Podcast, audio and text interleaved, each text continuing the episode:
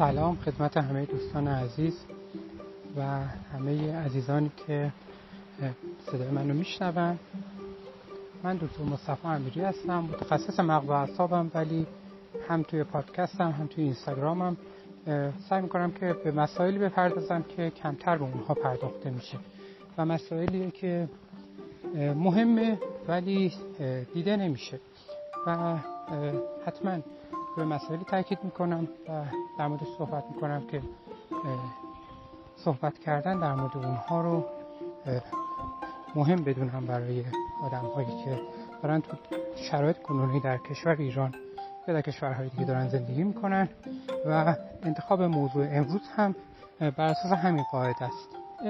امروز می‌خوام در مورد این صحبت کنم که شرکت های بزرگ و کلا تکنولوژی و بخشی از تکنولوژی که عمدتا مربوط میشه به تکنولوژی اطلاعات و دیتا و مدیریت دیتا چگونه رفتار ما انسان ها رو تغییر داده و چه کارهایی باید بکنیم برای اینکه از فاسد شدن و از خراب شدن این سیستم و این تکنولوژی جلوگیری کنیم. ببینید یه مثالش رو براتون می‌زنم. چون همین چند سال پیش در ایران یه چیزی مثل اسنپ اصلا معنی نداشت این کلمه معنی نداشت کلمه تپسی نداشتیم. ولی الان همه افراد این کلمات رو می‌شناسن معنای خاصی داره. تقریبا میشه گفت که به سرعت جایگزین کلمات سنتی شدن یعنی کلمه ای که در زبان فارسی ما میشناختیم. و به عنوان حالا یک کلمه اقتباس گرفته شده از زبان انگلیسی برای گرفتن یک ماشین ما میشناختیم که می‌گفتیم تاکسی می‌گیرم رو. ما الان جایگزین اسنپ می‌گیرم. اسنپ می‌گیرم رو جایگزینش کردیم و یا تپسی می‌گیرم رو جایگزینش کردیم به راحتی. و این خب نقاط مثبت کمی نداره. یعنی اصولا تکنولوژی هایی که تکنولوژی های سالهای اخیر بودن تکنولوژی هایی که از قلب هوش مصنوعی big data و از دانش عمیقتر ما و از کامپیوترهای پرسرعتتر نشأت می‌گیرن تکنولوژی هایی هستند که احتمالا به بشر کمک زیادی خواهند کرد که ما وارد یک فاز بسیار متفاوت از زندگی گذشتمون بشیم. به عنوان مثال خب خود شما می‌دونید که استفاده کردن از این وسایل چقدر باعث شده که ما کارمون راحت بشه و دیگه نگرانی از بابت اینکه ساعت ده شب فلان جا گیر کنم. و ماشین نباشه یا تو این محله اصلا تاکسی خطی نیست یا هزار چیز دیگه وجود نداره. و ضمنا می‌دونیم که درست مشکلاتی وجود دارد ولی می‌دونیم که ما اگر سوار این سرویس ها بشیم از این سرویس ها استفاده کنیم می‌دونیم که امنیت ما بهتر تأمین میشه. به دلیل اینکه خب راننده ای که این سرویس ها رو میاد استفاده می‌کنه باید مدارک ارائه بده و باید نشون بده که شخص قابل اعتمادیه. ضمن اینکه خب این سرویس ها همشون امکان ranking دارن هم به راننده هم به مسافر و این باعث میشه که خیلی راحت افرادی که مناسب نیستن به هر دلیلی به صورت طبیعی از این سرویس ها هست بشن و فقط افرادی بمونن توی این سرویس ها که می‌تونن اون خدمات مطلوب رو ارائه بدن یعنی می‌تونن رضایت بیشتر افراد رو جلب کنن. خب این قضیه رو در مورد سرویس های فروش آنلاین هم می‌بینید. شما اگر روند رشد دیجیکالا رو نگاه کنید که طبق گزارشی که خود دیجیکالا منتشر می‌کنه در طی هر سال روند رشدش رو ببینید ببینید که روند رشد سعودی تقریبا بدون توقف داره. یعنی بدون توجه به اینکه جامعه ما دچار چه مشکلاتی میشه آیا جامعه ما دچار رکود میشه یا نمیشه و وضع مردم بهتر میشه یا نمیشه این شرکت ها معمولا حرکتشون سعودی خواهد بود. اینجا اولین نکته که می‌خوام بهش اشاره کنم. این که این شرکت ها حرکتشون سعودی خواهد بود به چه معناست؟ یعنی آیا این به این معناست که افرادی حرکتشون نزولی بوده؟ شرکت های business های نزولی بودن که اینا صعودی بودن؟ لزوما به این معنا نیست. ولی در مورد خاص کشور ما تا حد زیادی به این معنا هست. یعنی ببینید وقتی که ما یک جای پیشرفت داریم اینجوری نیست که بگیم منابع همیشه منابع در دسترس آدم محدوده و ما اگر پیشرفت داریم یعنی یه عده پسرفت کردن. اینجوری نیست به صورت کلی. مثلا به عنوان مثال اگر کشاورزی پیشرفت کنه و کشاورزی سنتی کنار گذاشته بشه و بتونن در هر متر مثلا مربعی که مثلا یک کیلو محصول ازش در می آوردن حالا بتونن ازش دو کیلو محصول در بیارن این باعث میشه که شرکتی سودش افزایش پیدا کنه. اما با تغییر دادن ژنتیکی با اینکه علمیتر آبیاری رو علمیتر انجام دادن و با کوددهی بهتر و رسوندن اون ویتامین های مورد نیاز گیاه. یعنی اینجوری نیست که یک زمین بیشتری مصرف شده باشه لزوما و به محیط زیست آسیب رسیده باشه برای اینکه بتونن محصول بیشتری تولید کنن. اینجا رشد رشد یک سیستم مساوی با پسرفت یک سیستم دیگر نیست و اینجا رشد یک سیستم و اینکه کشاورزی ارتقا پیدا کرده به دلیل اینکه تکنولوژیش بهتر شده این پدیده ایه که به صورت کلی مثبته. درسته که همین پدیده رو هم باز ایراداتش رو می‌تونیم در بیاریم. یعنی می‌تونیم با نگاه انتقادی به این پدیده نگاه کنیم و بعد بگیم که این پدیده باعث چه تاثیراتی در کل جامعه میشه و سعی کنیم که اون تاثیرات رو روشون کار کنیم. ولی به صورت کلی این از اون پدیده ها نیست. خب ولی به صورت حالا نگاهی که می‌خوایم بکنیم به نگاهی به business های جدید و business های سنتی دو تا مثال بارزی که من دارم می‌زنم برای اینکه همه می‌شناسین اسنپ و دیجیکالا. ولی مثال هاش در حیطه های دیگه هم فراوونه مثلا در حیطه مثلا بیمه. مثلا نمایندگی های بیمه می‌دونیم که در سراسر کشور پر بودن. یکی از شغل ها بود که درآمدزا بود نسبتا. و الان می‌دونیم که چند تا قول تکنولوژی اومدن و دارن بازار بیمه کشور رو می‌گیرن. بیمه ها همه داره آنلاین میشه و تمام این سود حاصل اون چند تا شرکت یعنی به دست اون چند تا شرکت بزرگ میفته خب مشکلاتی که اینجا به وجود میاد چیه مشکلاتی که به وجود میاد اینه که از ببینید همه اینها در زمانی که شروع میشن اینها پدیده هایی هستن که کمک می‌کنن که زندگی ما بهتر بشه زندگی ما راحت تر بشه. مثلا وقتی نمایندگی بیمه بیممون رو آنلاین انجام میدیم دیگه وقتمون رو تلف نمی کنیم کلی بنزین نمیسوزونیم پاشیم بریم اونجا. همه کارا رو آنلاین از تو خونه انجام میدیم. با سرعت بیشتری هم انجام میدیم. اتفاقا گزینه های در دسترس رو هم راحت تر می‌بینیم و تصمیم می‌گیریم. به دلیل اینکه ما هر سال مثلا کلی پول اضافه می‌دادیم مثلا فرض کنید برای یک نوع بیمه ای که هیچ وقت لازمش نداشتیم. ولی خب اون نماینده بیمه که پشت کامپیوتر نشسته بود اینا همه رو برای ما توضیح نمی‌داد. اصلا وقتشو نداشت که توضیح بده. حوصلش هم نداشت که توضیح بده. ممکنه.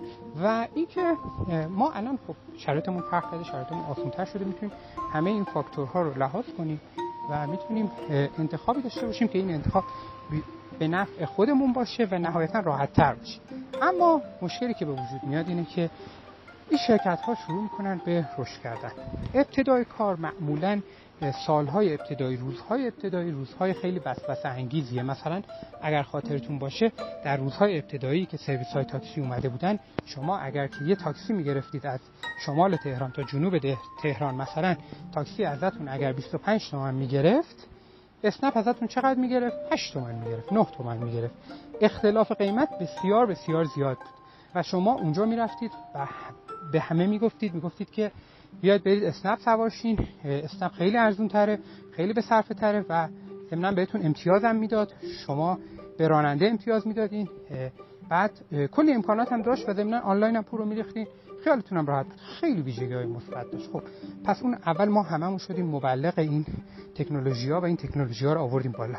اما بعد یه مدتی اتفاقات زیادی میفته یکی از اتفاقاتی که میفته اینه که این شرکت ها از این شرکت های معصوم کوچک و استارتاپی تبدیل میشن به یک شرکت های بزرگ که در واقع ممکنه که اعضای خیلی زیادی داشته باشن سهامداران خیلی زیادی دارن corporate business میشن. یک business بزرگی میشن و این business بزرگ پیچیدگی های خودش رو هم پیدا می‌کنه. و اینجاست که این business بزرگ وارد یک بازی خطرناک میشه.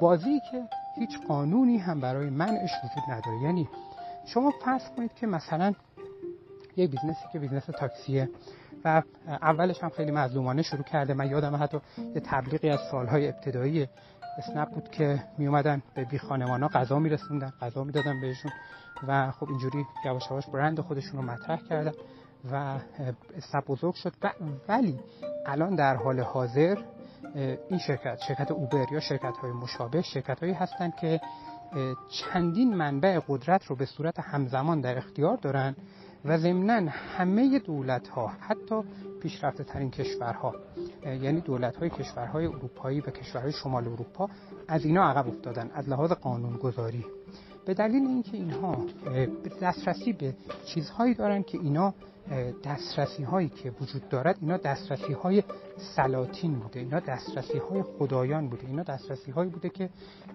صاحبان در واقع پول صاحبان مقام و کسانی که صاحبان قدرت بودن اینها رو بهش دسترسی داشتن تازه خیلی کمتر از این حد و اندازه ها. مثال می‌زنم براتون.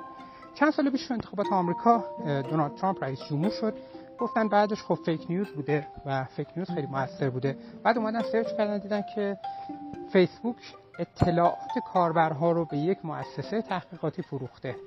اطلاعات کاربرها اطلاعاتی که خود کاربرها هم نمی‌دونن اونا رو دارن. یعنی فیسبوک چیزی رو فروخته که میشه رفتار کاربر و چیزی که فیسبوک در واقع بهش دسترسی داره چیزیه که مامان اون فردم بهش دسترسی نداره. یعنی مثلا فیسبوک می‌داند که اگر به شما حوالی ظهر اگر به شما یه دونه عکس رودخونه نشون بده شما دو روز دیگه ممکنه که توی یک هفته آینده احتمال اینکه برید بیرون اردو برید سفر برید کم کنید بیرون احتمالش 70 درصد افزایش پیدا می‌کنه.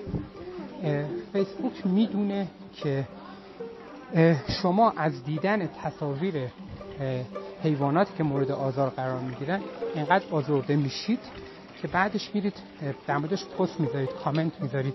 در موردش یه حرکتی انجام می‌دید. نمی‌تونید آروم بشینید. و خیلی چیزهای دیگه که خودتون هم نمی‌دونید. در مورد خودتون فیسبوک می‌دونه فیسبوک که منظورم اینجا یعنی اینستاگرام و همه شبکه اجتماعی مشابه. اینا همه اطلاعاتی از رفتار کاربر دارن که خود کاربر هم نمی‌دونه. مامانش هم نمی‌دونه. هیچ کس هم نمی‌دونه. و اینها این اطلاعات رو می‌تونن ازش همه جوره استفاده کنن. شما این نمونه بارزش رو نگاه کنید. واتساپ به چه قیمتی؟ برید search کنید. من نمیگم. برای اینکه ببینید خودتون نگاه کنید. ببینید که واتساپ رو به چه قیمتی فیسبوک خرید. اپلیکیشن واتساپ. اپلیکیشن واتساپ چی داشت؟ هیچی نداشت. اپلیکیشن واتساپ زمانی که خریداری شد درآمدی نداشت اصلا. فقط یک اپلیکیشن پیام رسانی بود که یک تعداد زیادی آدم داشتن ازش استفاده می‌کردن. همین. فیسبوک چرا این رو خرید؟ چه چیزی رو خرید؟ مگه پولی اصلا مطرح بود؟ مگه اصلا درآمد داشت اون چیز واتساپه پس چرا اصلا واتساپ با این قیمت فروش رفت؟ به خاطر اینکه اون واتساپ این توانایی رو داشت این قدرت رو داشت که اون اطلاعات رو در اختیار فیسبوک قرار بده اطلاعاتی که می‌خواست. و فیسبوک می‌دونه که این اطلاعات ارزشمنده و می‌دونه که این اطلاعات ارزشش خیلی بالاست. حالا نکته ای که وجود داره اینجا اینه که ما اطلاعات رو رایگان در اختیار همه شبکه های اجتماعی قرار میدیم. ما برای این اطلاعات مطلقا هزینه پرداخت نمی کنیم هزینه دریافت نمی کنیم ما این اطلاعات رایگان در اختیار شبکه های اجتماعی قرار میدیم. اطلاعاتی که ما داریم همه مردم داریم قرار میدیم و اونها دارن ازش پول در میارن. پس اینجا یه جای کار باید بلنگه. یعنی طبیعی نیست که ما اطلاعاتمون رو رایگان قرار بدیم. یعنی ما این اطلاعاتی که داریم رایگان قرار میدیم یعنی چی؟ یعنی تجربه زیسته ما. تجربه ما. یعنی اینکه ما بر اساس دانشمون بر اساس زمانی که داریم می‌ذاریم اون چیزی که کسب می‌کنیم که به نظرم بزرگترین داشته ما هست رو به صورت رایگان در اختیار افراد دیگر قرار میدیم. و اونها از این به صورت رایگان استفاده نمی‌کنن از این درآمدزایی می‌کنن. یعنی اصلا منبع اصلی درآمدزاییشون همینه. به همین دلیل من اعتقاد دارم که گرانترین شبکه اجتماعی برای کاربر گرانترین شبکه اجتماعی شبکه اجتماعی اینستاگرام. دلیلش اینه که تو شبکه اجتماعی اینستاگرام میزان مشارکت شما به دقت اندازه گیری میشه و اینکه چقدر روی اینستاگرام باشید بسیار فاکتور مهمیه. اینکه چقدر لایک کنید چقدر کامنت بذارید و اینا بسیار مهمه. و بر اساس اینا اصلا شما در explorer اینستاگرام نمایش داده میشید یا نه؟ بر اساس اینایی که شما به آدم های دیگه نشون داده میشید و شما تعداد follower اتون میره بالا. یعنی نه تنها اصلا این غیر رسمی و پنهان نیست که کاملا رسمی و کاملا آشکاره. و اینستاگرام میگه که آقا اگر شما یه اکانتی داشته باشی ولی فعال نباشی ما خیلی شما رو نشونتون نمیدیم. خیلی شما بالا نخواهید رفت. به دلیل اینکه فعالیت کافی نداریم.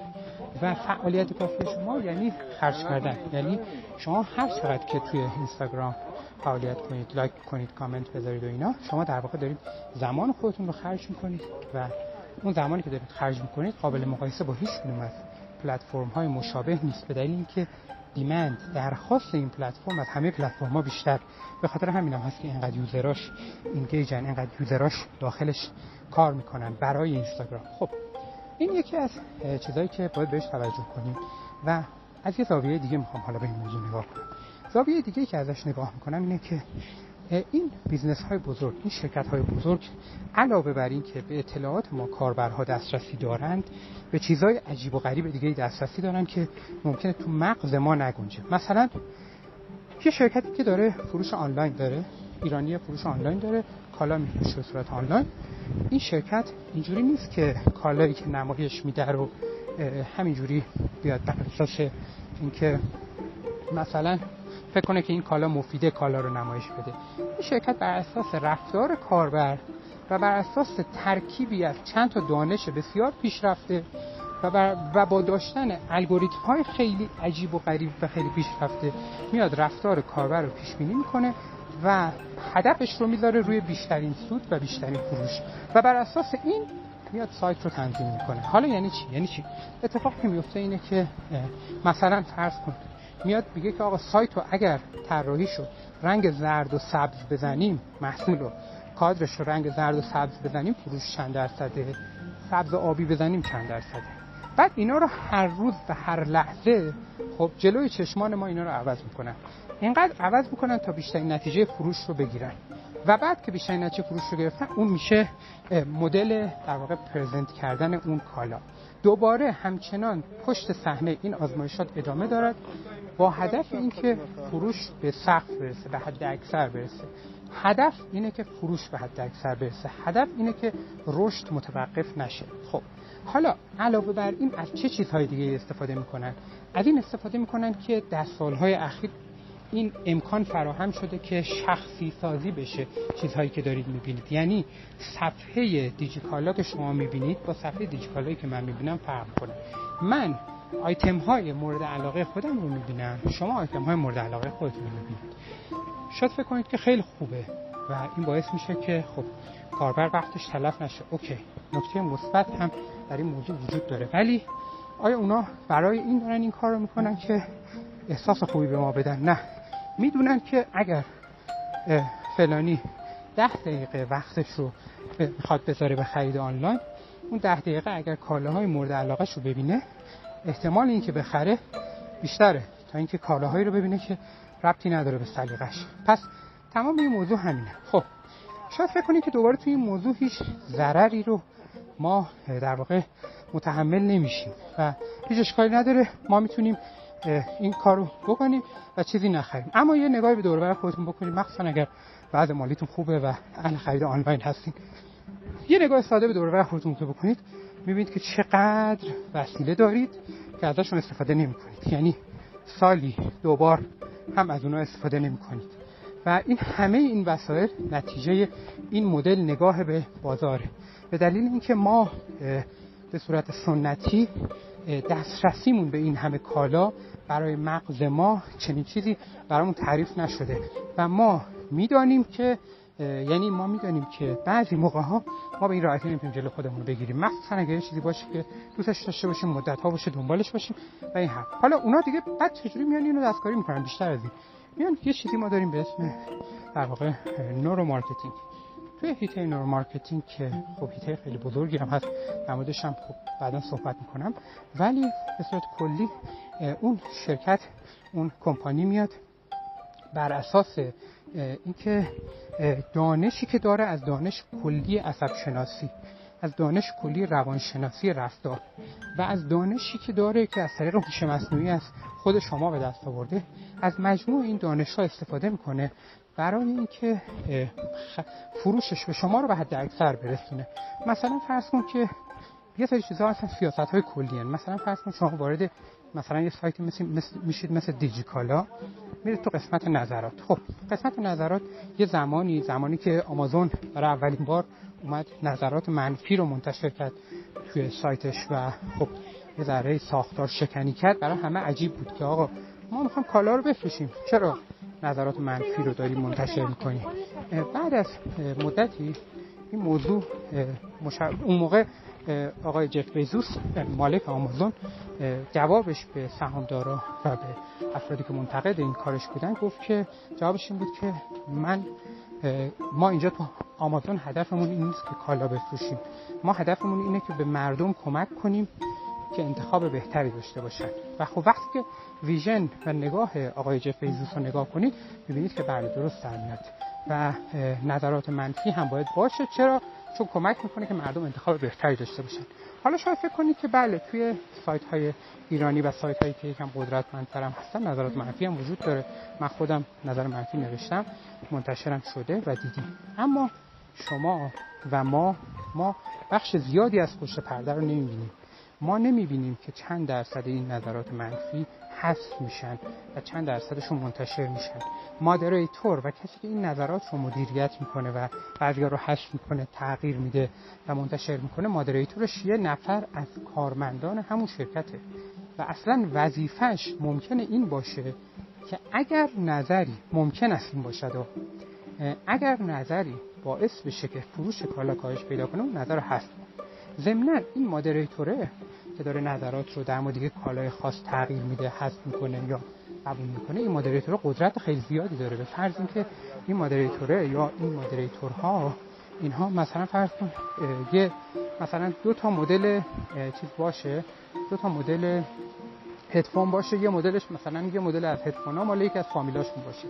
خب کاملا توی اینجا توی نظرات ممکنه که توی اون یه مورد بیاد نظرات مثبت رو بیشتر کنه حتی هدیه هم بگیره برای اینکه اون هدفون رو تر می‌کنه و اون هدفون رو در دید مردم بهترش کنه بعدش و خب بعد اینکه چند هزار تا فروخت دیگه ممکنه ولش کنه و بذاره دیگه سیر طبیعی خودش ادامه پیدا کنه. اما چیزی که مهمه اینه که قدرت دست اوناست و ما خبر نداریم از اون اتفاقی که داره پشت صحنه میفته یعنی تنظیم شدن این نظراتی که مثلا فرض کنید توی این اینجور مدل ها اینجور سایت ها وجود داره اینکه چه چیزهایی داره منتشر میشه و چه چیزهایی منتشر نمیشه رو ما بهش اونها خبر نداریم پس کاملا اونها قدرت رو در دست دارن و این قدرتی که در دست دارن کم نیست. شما الان بسیاری از کالاها رو که می‌خواید بخرید می‌تونید به راحتی برید search کنید. اصلا خیلی از افراد هستن که حتی اگه بخوان از سر کوچهشون هم یه کالایی رو بخرن میرن توی مثلا یه سایتی مثل آمازون مثل دیجیکالا مثل سایت های بزرگ فروش آنلاین میرن search می‌کنن نظرات رو می‌خونن و میرن از سر کوچهشون می‌خرن چون دوست دارن کالا رو ببینن لمس کنن. حتی اونها هم تحت تاثیر این قسمت هستن. یعنی چیزی که در واقع شبیه رأییه که ما توی صندوق میندازیم ولی هیچ گروه مخالفی پای صندوق های رأی حضور نداره. و این صندوق های رأی کاملا توسط اون کمپانی داره اداره میشه و مدیریت میشه. حالا شما بگین که اینجوری فرض کنید که آدم های با نیت های خوب آدم های پاک بیان این کارها رو بکنن. آدم هایی که می‌دونیم این آدم ها اهل این کارا نیستن. حتی اگر این فرض رو هم بکنیم باز هم وقتی یه شرکت بزرگ میشه از یه حدی که بزرگتر میشه شیرهولدر پیدا می‌کنه سهامدار پیدا می‌کنه و مدیران زیادی پیدا می‌کنه. ضمن اینکه کارمندان زیادی پیدا می‌کنه. اختلاف سلیقه خیلی زیادی پیدا می‌کنه.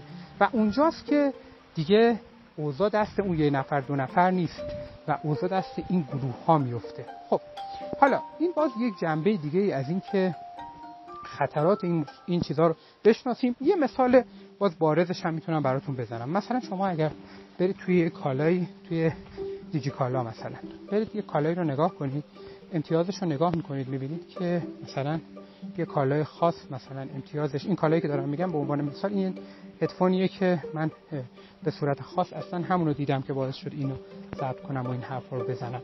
هدفونیه که خب من اون هدفون رو قبلا دیده بودم رفتم دیدم امتیازش چهاره و این هدفون خب با امتیاز چهار یک امتیاز قابل قبولیه هزار خورده نفر نظر دادن و شما وقتی که میرید تو این هدفون رو می‌بینید احساس می‌کنید خب به نظر میسه اوضاع خوبه و بعد نیست که بخرم.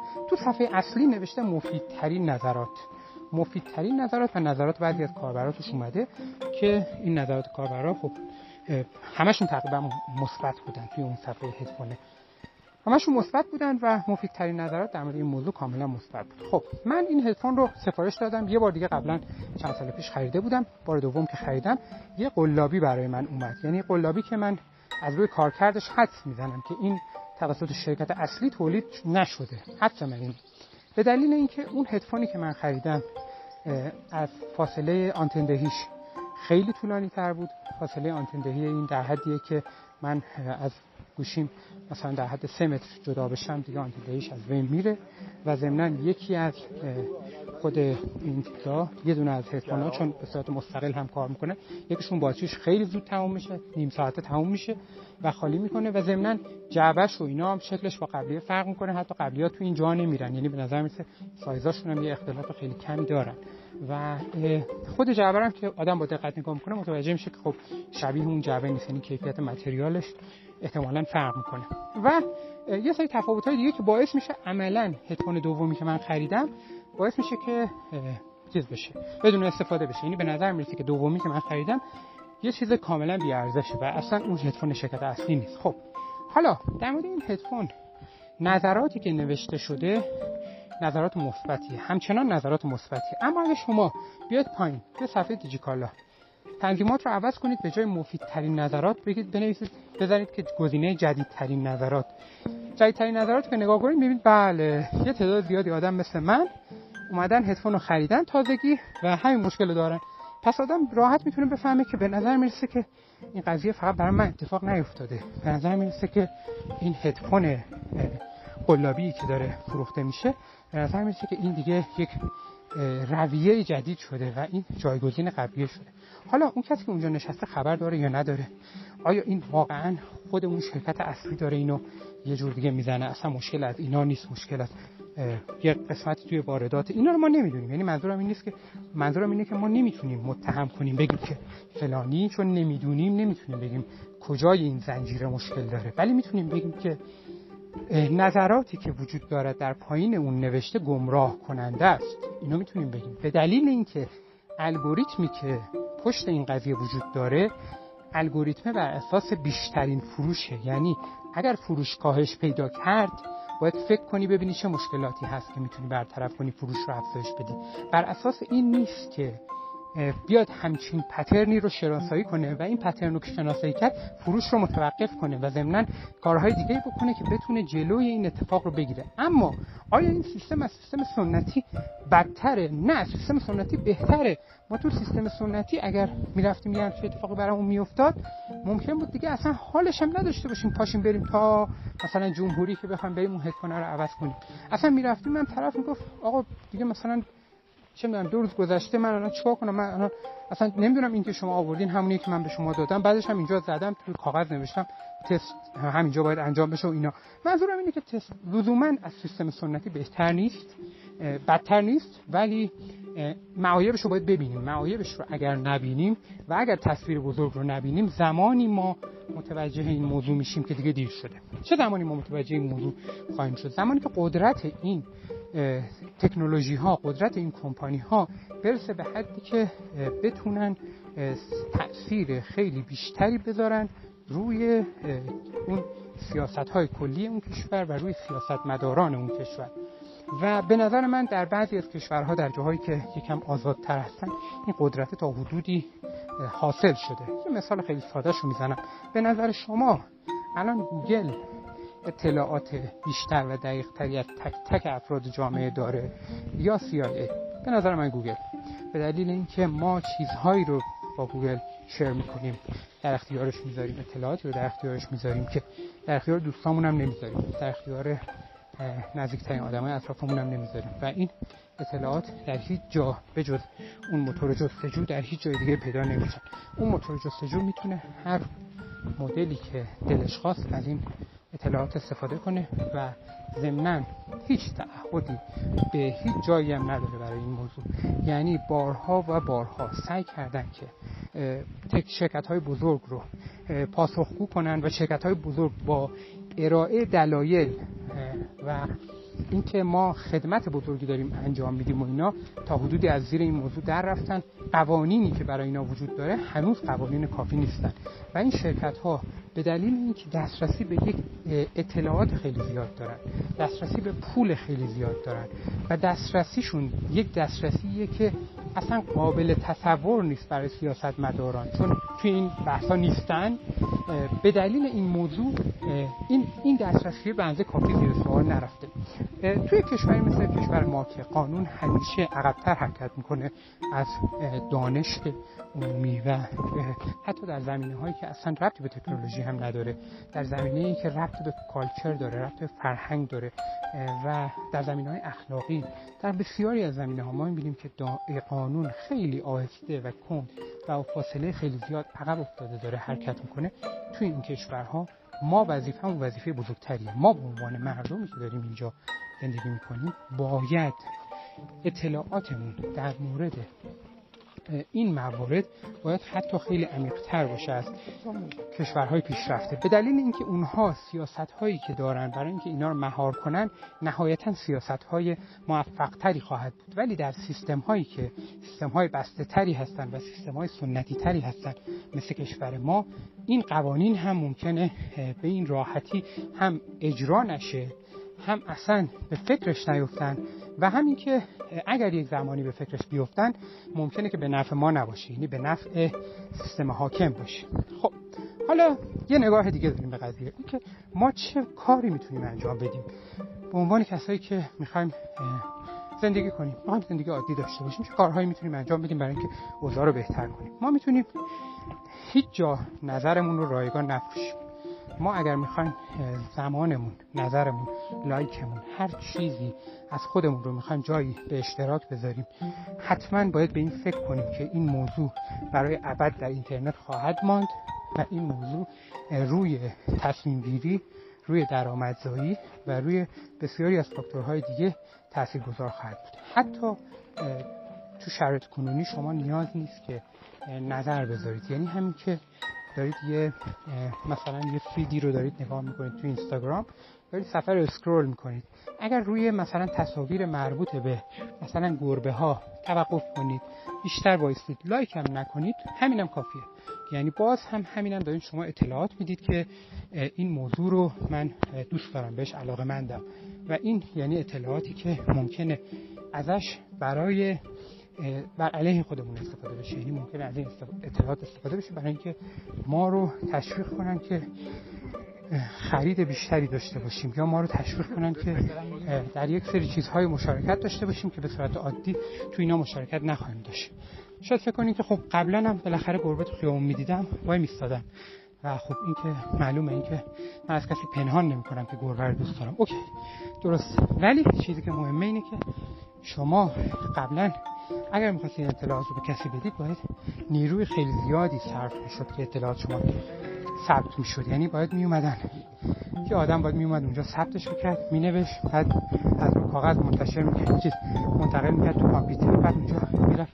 یکی میومد مثلا حواس می‌کرد که مثلا روی این یه مطالعه انجام بده تمام داده ها رو منتقل می‌کرد به مثلا فرض کنید و بعد با فاصله زیاد یه مقاله منتشر میشه تازه مقاله در یک ژورنالی که مال هم عمومی همه می‌تونن بخونن استفاده کنن. اما الان چی؟ الان اطلاعات شما فقط و فقط توسط همون سایتی که توش هستی شرکتی که داریم باش کار می‌کنی فقط توسط همون ثبت خواهد شد. و ما هیچ چیزی دیگه نمی‌دونیم هیچ تعهدی هم ندارن که از این اطلاعات چگونه استفاده کنن. و از این اطلاعات هر که می‌خوان استفاده می‌کنن. پس ما اگر الان هم استفاده نکنم بعدا استفاده می‌کنم. پس ما الان یکی اینکه اطلاعاتی که می‌خوایم بدیم باید خیلی خیلی اطلاعاتی که می‌خوایم بدیم حساب شده باشه و بدونیم که هر نوع حضور ما هر نوع حرکت ما هر نوع رفتار ما تو اینترنت داره سنجیده میشه و یک در واقع یک واحد اطلاعاتی ارزشمند تلقی میشه برای همه افرادی که دارن تو اینترنت کار می‌کنن. حتی مثلا فرض کنید مثال خیلی ساده می‌زنم. من الان نفس نفس دارم می‌زنم. به دلیل اینکه خب این فایل رو من همه رو توی در حال کوهنوردی ضبط کردم. وقتی سیستم های هوش مصنوعی پیشرفته بشه که شده تا حد زیادی هم حتی لازم نیست من بگم که دارم کوهپیمایی می‌کنم. پس مدل نفس زدن من در واقع این توی صدای background مدل نفس زدن من تشخیص داده میشه و بعد من اگر مثلا اینو به عنوان یه ویدیو یا یه صوت تو یوتیوب دانلود کنم یوتیوب می‌فهمه که این کاربر اهل کوهنوردیه. پس می‌تونه به من کفشای کوهنوردی نشون بده. اینا چیزایی که خیلی لایه های خیلی زیادی دارن و حتی مثالی که من دارم می‌زنم مثال خیلی خیلی سطحی و سطحی و ساده است. ولی خب همون دستکاری انتخابات آمریکا و عوض کردن رأی مردم یه نمونهش بود که دیدیم تو سیاست تاثیر خیلی بزرگی داره و یه بار فروختن رأی فروختن در واقع نظر مردم در واقع یه جورایی خب مخالفین ترامپ استدلال می‌کردن که ترامپ عملا انتخابات رو با خریدن رأی برده به دلیل اینکه خب اون کاری که فیسبوک بعدش کرد این بود که میومد مثلا اگر می‌دید که من برام یعنی مجموع رفتار من این بود که آقا من برام خیلی مهمه که نیبرهودم جامعه همسایگیم سیاه پوست توش نباشه. یعنی نیبرهودم وایت باشه بیشتر و سفید پوستا بیشتر باشن میومد به من یه تبلیغ مخصوصی رو نشون می‌داد که تو اون تبلیغ مخصوص دموکرات ها میومدن می‌گفتن که آقا باید جامعه قاطی بشه سیاهان و سفیدان نباید محله های مجزا داشته باشن. و همزمان میومد یه تبلیغی رو نشون می‌داد از یه مثلا فرض ترامپ یا هر کس دیگه که می‌گفتن آقا مثلا ما به نژادهای مختلف احترام می‌ذاریم ولی اینکه محلات مختلف باشن مثلا اینجوری مثلا محله سفید پوست یا پوست داشته باشیم عنوان مثال همه اینا دارم می‌ذارم به عنوان مثال این اشکالی نداره. اوکی اینم بالاخره باید بپذیریمش. خب این ممکنه برای مثلا صد نفر تو جامعه این تبلیغ هیچ تأثیری نداشته باشه. حتی تاثیر منفی داشته باشه. ولی وقتی که فیسبوک بدونه باید با من چجوری حرف بزنه بدون نقطه حساس من کجاست و دست بذاره رو نقطه حساس من بعد توی همون خونه کنار من یه نفر دیگه گوشیشو گرفته یه چیز دیگه داره می‌بینه این کاملا باعث میشه که آرا دستکاری بشه و این کاملا تغییر یعنی مهندسی آراه خب؟ و به همین دلیل هم خب خیلی ها اعتراض داشتن بهش. این نتیجهش میشه توی کشور پیشرفته که باز میگم قانون عقبتر از تکنولوژی حرکت می‌کنه. دلیلش هم همینه. اینجا می‌بینید که هنوز هم به اون نتیجه که باید نرسیدن بحثا هنوز ادامه داره اما یه چیزایی جلوشو گرفتن. مثلا فیسبوک دیگه حق نداره بره به مؤسساتی مثل اون مؤسسه. حق نداره دیتای اینقدر وسیع و اینقدر بزرگ مخاطبین رو بفروشه. یه سری چیزا رو جلوشو گرفتن ولی حواستون باشه که تکنولوژی سریعتر داره حرکت می‌کنه و قانون تندتر حرکت می‌کنه.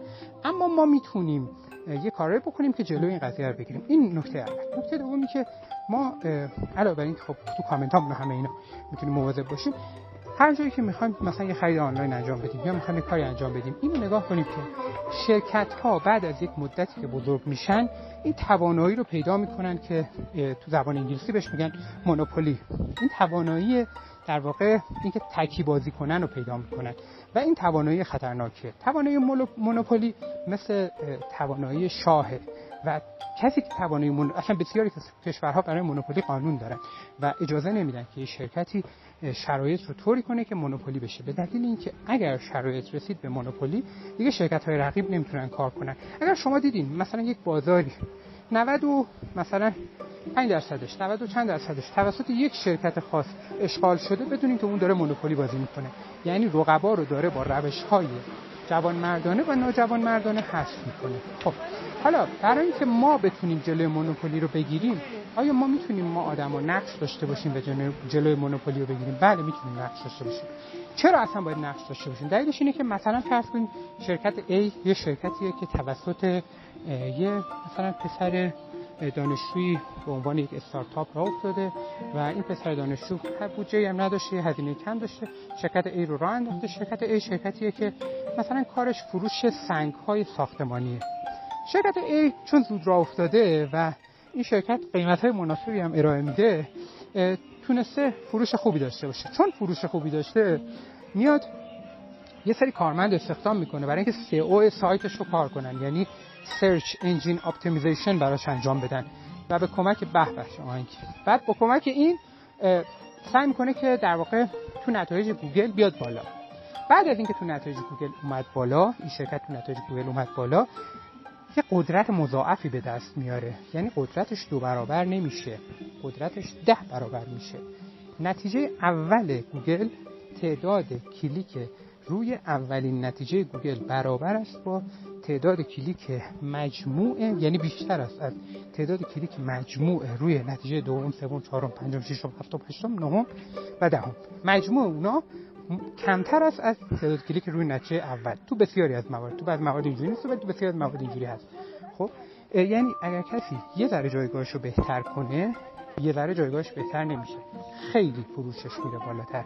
یعنی شرکت A مثلا فرض کنید تا دیروز مثلا فرض کنید بازار سنگ 100 میلیون تومن کلش گردش مالی توش هست. 100 میلیون تومن مثلا. خب بازار سنگ رو دیروز این ایشون به عنوان یکی از بازیگران بازار سنگ تا دیروز یک میلیون تومن از سهم این بازار مال ایشون بود یک درصد. 99 تا شرکت دیگه هم بودن که اونا هم هر کدوم یه درصد داشتن. یکم کم و بیش حالا بعضی شرکت ها قوی تر یکم بیشتر یکم کمتر. حالا ایشون میاد تو نتیجه اول گوگل یه دفعه سهمش از یک درصد میشه ده درصد. خب سهمش از یک درصد که شد ده درصد سودش به همون نسبت افزایش پیدا می‌کنه. حالا ایشون می‌تونه یه بازی دیگه کنه. می‌تونه بیا قیمت کالاها رو کاهش بده و یه درصد زیادی از حریفا که دارن روی لبه حرکت می‌کنن اونا رو حذف کنه. اینا همه اقتصاد آزاده و تا حدی قابل قبوله و خب قبلا هم بوده الان هم قاعدتا باید باشه و این باعث میشه که قیمت ها کاهش پیدا کنن به نفع مردم اقتصاد آزاد اقتصاد اینجوری کار می‌کنه و این حرف اوکی.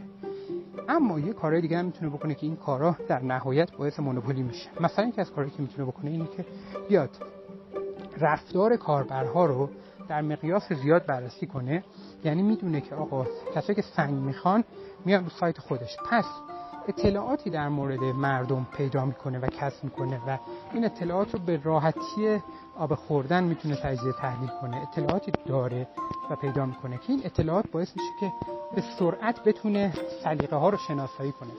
به سرعت بتونه این موضوع رو شناسایی کنه که به سرعت بتونه این موضوع رو شناسایی کنه که در حال حاضر مثلا چه چیزی داره در سالهای آینده؟ چه چیزی داره مد میشه توی در واقع صنعت سنگ؟ و می‌تونه قبل از اینکه بقیه کاری بکنن می‌تونه شروع کنه با واردات اون مدل سنگی که قراره در آینده مد بشه. بعد علاوه بر این می‌تونه بخش کامنت ها رو دستکاری کنه. می‌تونه کامنت های مردمی داشته باشه و می‌تونه کامنت های مردمی رو طوری همیشه تغییر بده که یه گروه خاص از سنگ رو بیشتر بفروشه. به دلیل اینکه یک قدرتی پیدا کرده که این قدرت رو قبلا در شرکت های سنتی در اصلا ساختار جامعه سنتی کسی پیدا نمی کرد یعنی فوقش یه شرکتی می اومد خیلی بزرگ میشه توی محله خودشون تو شهر خودشون. و اون هم از یه حدی که بزرگتر می‌شد هزینه هاش به همون نسبت افزایش پیدا می‌کرد. دیگه نمی‌تونست یه حدی بزرگتر بشه چون هزینه هاش زیاد می‌شد کارگراش که زیاد می‌شدن باید بهشون خونه خونه می‌داد نون می‌داد نمی‌دونم. هزار داستان بعدی. ولی الان این قابلیت اسکیلبیلیتی برای شرکت هایی که حالا من شرکت مثلا سنگ فروشی مثال زدن برای شرکت هایی که مثلا کالای فیزیکی ارائه نمیدن بسیار قابلیت بزرگیه. و این قابلیت باعث میشه که تعداد فروش و سود بدون افزایش هزینه افزایش پیدا کنه. این اجازه مونوپولی میده اجازه تک بازی کردن میده. خب این اجازه تک بازی کردنه باعث میشه که حریف ها حذف بشن. یعنی مثلا شما نگاه می‌کنید می‌بینید که در چند سال گذشته دیجیکالا شرکت های دیگه و خیلی از شرکت هایی که با تکنولوژی امروز دارن کار می‌کنن و پشتشون برنامه نویس های متعدد از هوش مصنوعی استفاده می‌کنن رفتار کاربر رو تحلیل می‌کنن. حتی کسانی رو دارن توی تیمشون که اصلا متخصص neuromarketing و کسانی هستن که در واقع متخصصین در واقع تجربه کاربری هستن و هزار چیز دیگه. اینا این قابلیت رو پیدا می‌کنن که monopoly بازی کنن. به دلیل اینکه اتفاقی که افتاده تکنولوژی که وجود اومده به اینا قدرتی داده که این قدرت برای کسی که خارج از اون باشه قابل تصور نیست. این قدرت ریتم طبیعی بشری نداره یه خورده ریتم خدایی داره. یعنی از یک زمانی به بعد همه چیز دو برابر نمیشه. هی ده برابر ده برابر ده برابر چند برابر میشه. و چون سیر طبیعی نداره خطرات خودش رو هم داره. یه مثال باز براتون می‌زنم مثالی که در مورد مثلا شرکت تویتا چند سال پیش اتفاق افتاد. تویتا در یک دوره خیلی رشد داشت می‌کرد و جالب اینجا بود که تویتا مدیرانش بعضی چیزها رو کند کردن آهسته کردن رشدشون رو کم کردن. و وقتی باشون مصاحبه کردن اونا گفتن که مدیران تویتا گفتن که وقتی که رشد از یه حدی بیشتر میشه مثل یه درختیه که یه دفعه شاخه های زیادی میده. اگر ریشه کافی نداشته باشه یه دفعه هم شاخه های زیادی خشک میشه. این به دلیل اینه که توی اون فرهنگ غنی ژاپن چنین چیزی جا افتاده است. یعنی اونا می‌تونن این موضوع رو درک کنن که رشد هم باید یک تناسبی داشته باشه و ضمناً ما چیزی به نام رشد دائمی و همیشگی نداریم. ما یک رشد داریم یک مرحله بلوغ و تکامل داریم که مرحله بلوغ و تکامل با مرحله رشد فرق می‌کنه. اما اکثر شرکت ها چنین چیزی رو درک نمی‌کنن. یعنی شما اگر بگید که آقا هدف سال دیگهتون چیه؟ یه عدد بهتون میگن که بالاتر از عدد امساله. هدف سال بعدتون چیه؟ دوباره عدد که بالاتر از عدد امساله. این روند درستی نیست به دلیل اینکه سیر تکاملی در نظر گرفته نشده. یه شرکتی تا یک جایی باید رشد کنه بعد به یک پایداری برسه که این پایداری همراه با تکامل یعنی همراه با بهتر شدن ولی دیگه اون نرخ رشد به تنهایی ملاک پیشرفت نیست و حتی گاهی می‌تونه نرخ رشد ملاک پسرفت باشه. این ایده رو باید ما درک کنیم و این ایده رو سعی کنیم که تو جامعه پخش کنیم. به عنوان آدمایی که مسئولیم و سعی می‌کنیم که افراد جامعه ایده آدم های اطرافمون طرز فکر آدم های اطرافمون رو ارتقا بدیم. پس خیلی مهمه که ما این ایده رو درک کنیم و چیز کنیم. علاوه بر این به عنوان یک کاربر ما می‌تونیم جلوی مونوپولی رو بگیریم. ما حضورمون خیلی زیاده. خودمون رو دفع کم بگیریم.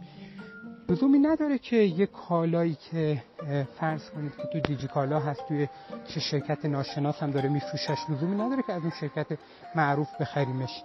بعد گاهی باید بریم سراغ جاهایی که اصلا معروف نیستن جاهایی که تو صفحه سوم گوگل هستن تازه دارن کار می‌کنن و مخصوصا در مورد کالاهایی که حاشیه سودشون زیاده به اینا فرصت بدیم. ما به عنوان مردم وظیفمون اینه که جلوی مونوپولی رو بگیریم. ببینید دوباره من تاکید می‌کنم. ما در کشور زندگی می‌کنیم که توقع چندانی نه من نه شما و نه خیلی از افرادی که تقریبا همه ماهایی که داریم میشنویم توقع چندانی از قوانین حاکم توی سیستم نداریم برای اینکه مدافع حقوق ما باشن و برای اینکه مونوپولی رو جلوشو بگیرن. شاید ذهنیت همه ما این باشه که آقا اگر مونوپولی نمی‌دونم این ذهنیت درسته یا نه ولی شاید ذهنیت خیلی از ما این باشه که آقا اگر مونوپولی از یه حدی بیشتر بشه اونایی که قدرت دارن فقط میان سهم خواهی می‌کنن. باز به فکر ما نیستن. یعنی این ذهنیت رایج ما هست نمی‌دونم این درسته یا نه ولی ذهنیت ما اینه. یعنی ما فکر می‌کنیم که آقا اگر مثلا کلان شرکت گردش مالیش رسید به ماهی مثلا فرض کن ده میلیون دلار اینجوری زیر سوال نمیره که بگن آقا شما داری مونوپولی می‌کنی یا شما داری اینجا داری customer experience رو در دستکاری می‌کنی برای اینکه به اهداف خودت برسی یا این حرفا. یه عده سراغش میرن میگن آقا سهم ما چی شد. ما ذهنیتمون اینه. ممکن این ذهنیت درست باشه ممکن غلط باشه. من الان اصلا در پی دفاع یا رد کردن این فرضیه نیستم. هیچ دلیلی هم برای این موضوع نمیارم و اینو فقط به عنوان یک ذهنیت رایج دارم بهش اشاره می‌کنم. و خب ما می‌تونیم پس این مونوپولیه رو دستکاری کنیم. می‌تونیم ما از جاهایی خرید کنیم که احساس می‌کنیم که اینها یه کمی در واقع اول راهشونه. اوتنتیک ترن به اخلاق پایبندترن. اینها هدفشون یعنی همین چیزی که من دارم میگم و درک کردن و دارن توی شعارشون میگن و دارن میگن که ما هدفمون رشد نیست. هدفمون اینه که مثلا جمله ای که بیزوس گفت نشون دهنده اینه که بیزوس از اولش می‌دونست جف بیزوس مالک آمازون از اولش می‌دونست چرا چیکار می‌کنه. یعنی می‌دونست که می‌خواد می‌خواد تجربه اون کاربر رو بهتر کنه. می‌خواد که کمک کنه به کاربر که جنس بهتری بخره. و این نشون میده که چقدر ویژن زیبایی داشته جف بیزوس. ولی همین جف بیزوس بعد از اینکه آمازون بزرگ شد مثل هر پادشاهی که بعد از این مدتی دیکتاتور میشه مثل هر کسی که در واقع در یک دوره در طول تاریخ جز مخالفین بوده انقلابیون بوده در طول تاریخ و بعد که به قدرت رسیده تبدیل شده به اون مانع اصلی پیشرفت اون کشور همه اینا هم همین همشون آدمی زادن همشون در معرض این مشکلات هستن و بعد از اینکه آمازون به اون مرحله رسید ممکنه از یک زمانی شکلش تغییر کنه و ممکنه اون شرکتی که هدفش اون بوده دیگه نباشه. و فکر می‌کنم که این pattern رو بشه در بسیاری از جاها مشاهده کرد و خیلی باید مواظب این موضوع باشیم. به عنوان مردم می‌تونیم در مورد این موضوع اطلاعات داشته باشیم می‌تونیم کمک کنیم به جاهایی که کوچکترن جاهایی که business های سنتی هستن business هایی که بر اساس روابط انسانی بنا شدن بهشون کمک کنیم که اینا توسعه پیدا کنن و بزرگ بشن.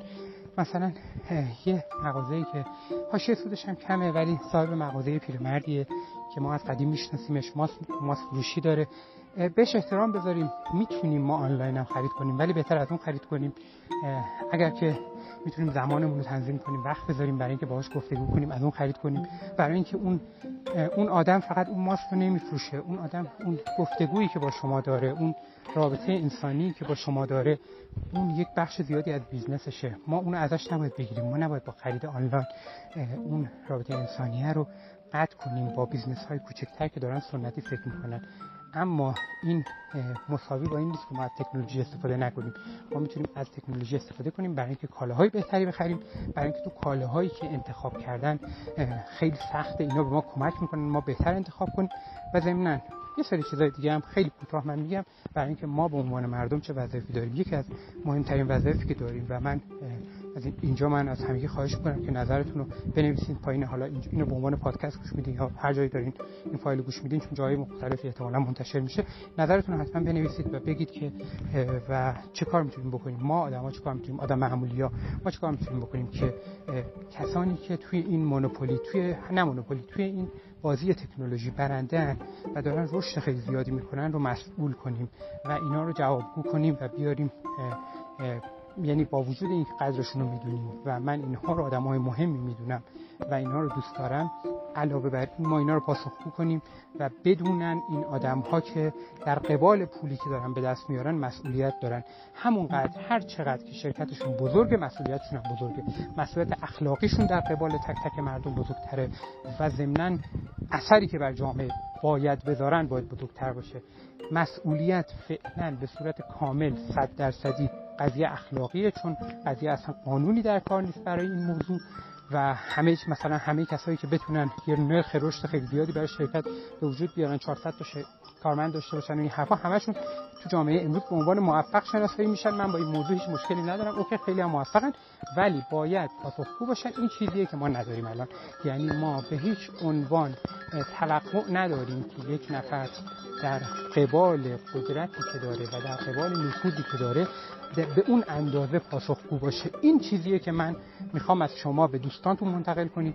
این فایل رو مثلا برای دوستانتون شیر کنید. خودتون این اندیشه رو منتقل کنید و ضمنا هر جا میشید بلند میشید این موضوع رو بتونید ایده رو منتقل کنید که افرادی که در جامعه به هر دلیلی مخصوصا به دلیل استفاده از تکنولوژی های جدید قدرت زیادی دارن هم قدرت مالی زیادی دارن هم نفوذ زیادی دارن. اینها به همون اندازه هم پاسخگوان یعنی اگر یک اتفاق غیر اخلاقی در کشور میفته اگر یک بحران مالی به وجود میاد اگر که هر اتفاقی میفته که یک جنبه اجتماعی بزرگ داره اینا بیشتر از یه آدم معمولی مسئولن و باید خودشون مسئول بدونن. یعنی مثلا اگر من درآمدم در حدی باشه که مثلا کفاف زندگیمو بده یه طرف اضافه داشته باشم بتونم مثلا مثلا یک کفش بخرم برای یه بچه‌ای. و این کفشه رو بهش بدم شاید من مسئولیت اجتماعی خودم رو ایفا کرده باشم شاید ایفا کرده باشم و شاید بشه گفت که آقا به اندازه ای که می‌تونست این مسئولیت خودش رو ایفا کرده. اما اون کسی که تونسته با استفاده از تکنولوژی و با استفاده از ابزارهای دیگه مثلا با استفاده از تورم های عجیب و غریب که تو ایران وجود داره یه دفعه قیمت مسکن چند برابر میشه بورس سازی نمی‌دونم همه اینا با همه اینا تونسته به یه قدرتی برسه اون بیشتر از من و شما باید پاسخگو باشه. و این کارم با زور قابل انجام نیست. باید با این افراد صحبت کنیم بدونن که از لحاظ اخلاقی قدرت زیاد نیاز به پاسخگویی زیاد هم داره و این قدرت زیاد قدرت سیاست مداران نیست. چون بسیاری از این افراد میشینن در مثلا محافل مختلف میشینن انتقاد می‌کنن از وزیر فلان فلان چیز چی و هزار تا موضوع رو میگن در حالی که خودشون این قدرت رو دارن که تعداد زیادی آدم رو آگاه کنن. خودشون قدرت رو دارن که تو ایژوکیشن توی آموزش این مملکت نقش عمده داشته باشن. خودشون قدرت رو دارن که حق رو در یه سری جاها از بین ببرن. ممکنه بعضی بگن آقا ما پول بدیم به کسی مشکل حل نمیشه که مشکل از اون بالاست. درسته. منم موافق پول دادن مستقیم به کسی نیستم. اما اونا همون آدمایی هستن که بسیار خلاقن شرکت های خوبی دارن و افراد زیادی رو دارن قدرت خیلی زیادی دارن. از خلاقیتشون می‌تونن استفاده کنن به شرطی که این موردشون بشه. یعنی باید ذهنشون رو این موضوع اشغال کنه. و اینو ماها باید انجام بدیم. ما آدم معمولی ها باید کاری کنیم که آدم هایی که توانایی زیادی به دست آوردن به دلیل تکنولوژی پاسخگو باشن و این اونا رو پاسخگو کنیم و از طرف دیگه باید تلاش کنیم کسانی که می‌تونن توی روی قانونگذاران موثر باشن. باید تلاش کنن که قانونهایی رو بذاریم که بتونیم تا حد امکان کمتر از تکنولوژی عقب بمونیم. توی هیته قانونگذاری. چون به هر حال ما از تکنولوژی عقب خواهیم توی هیته قانونگذاری ولی باید یه ذره جلو باشیم دیگه. یعنی الان اصلا از مرحله پرتی تو کشور خودمون. و باید یه ذره جلو باشیم. اگر قوانین وجود داشته باشن کار بسیار بسیار بسیار زیباتر و درستتر پیش خواهد رفت. ولی تا اون زمان ما باید از روابطمون استفاده کنیم از گفتگو از هنر گفتگومون استفاده کنیم و سعی کنیم که تاثیر بذاریم روی آدم هایی که می‌تونن روی افراد بیشتری تاثیر بذارن. این به نظر من مهمترین وظیفه اخلاقیه که ما داریم. دیگه در مورد اینکه چجوری می‌تونن این شرکت ها این موارد رو دستکاری کنن اصلا neuromarketing چیه و چگونه می‌توان افکار و عقاید افراد زیادی رو در مورد خرید در مورد انتخاب گزینه ها و در مورد همه چیز تجربه‌ای که روی سایت دارن و همه این حرفا روی سایت یا هر جای خرید آنلاین دارن همه اینا رو من سعی می‌کنم تو موارد دیگه توضیح بدم. اونجا توضیح میدم شاید خیلی بیشتر آشنا بشید که با trick ها و روش هایی که استفاده میشه برای اینکه بتونید خودتون رو آماده کنید برای مقابله با اینها. روز خوبی داشته باشید. خدا نگهدار.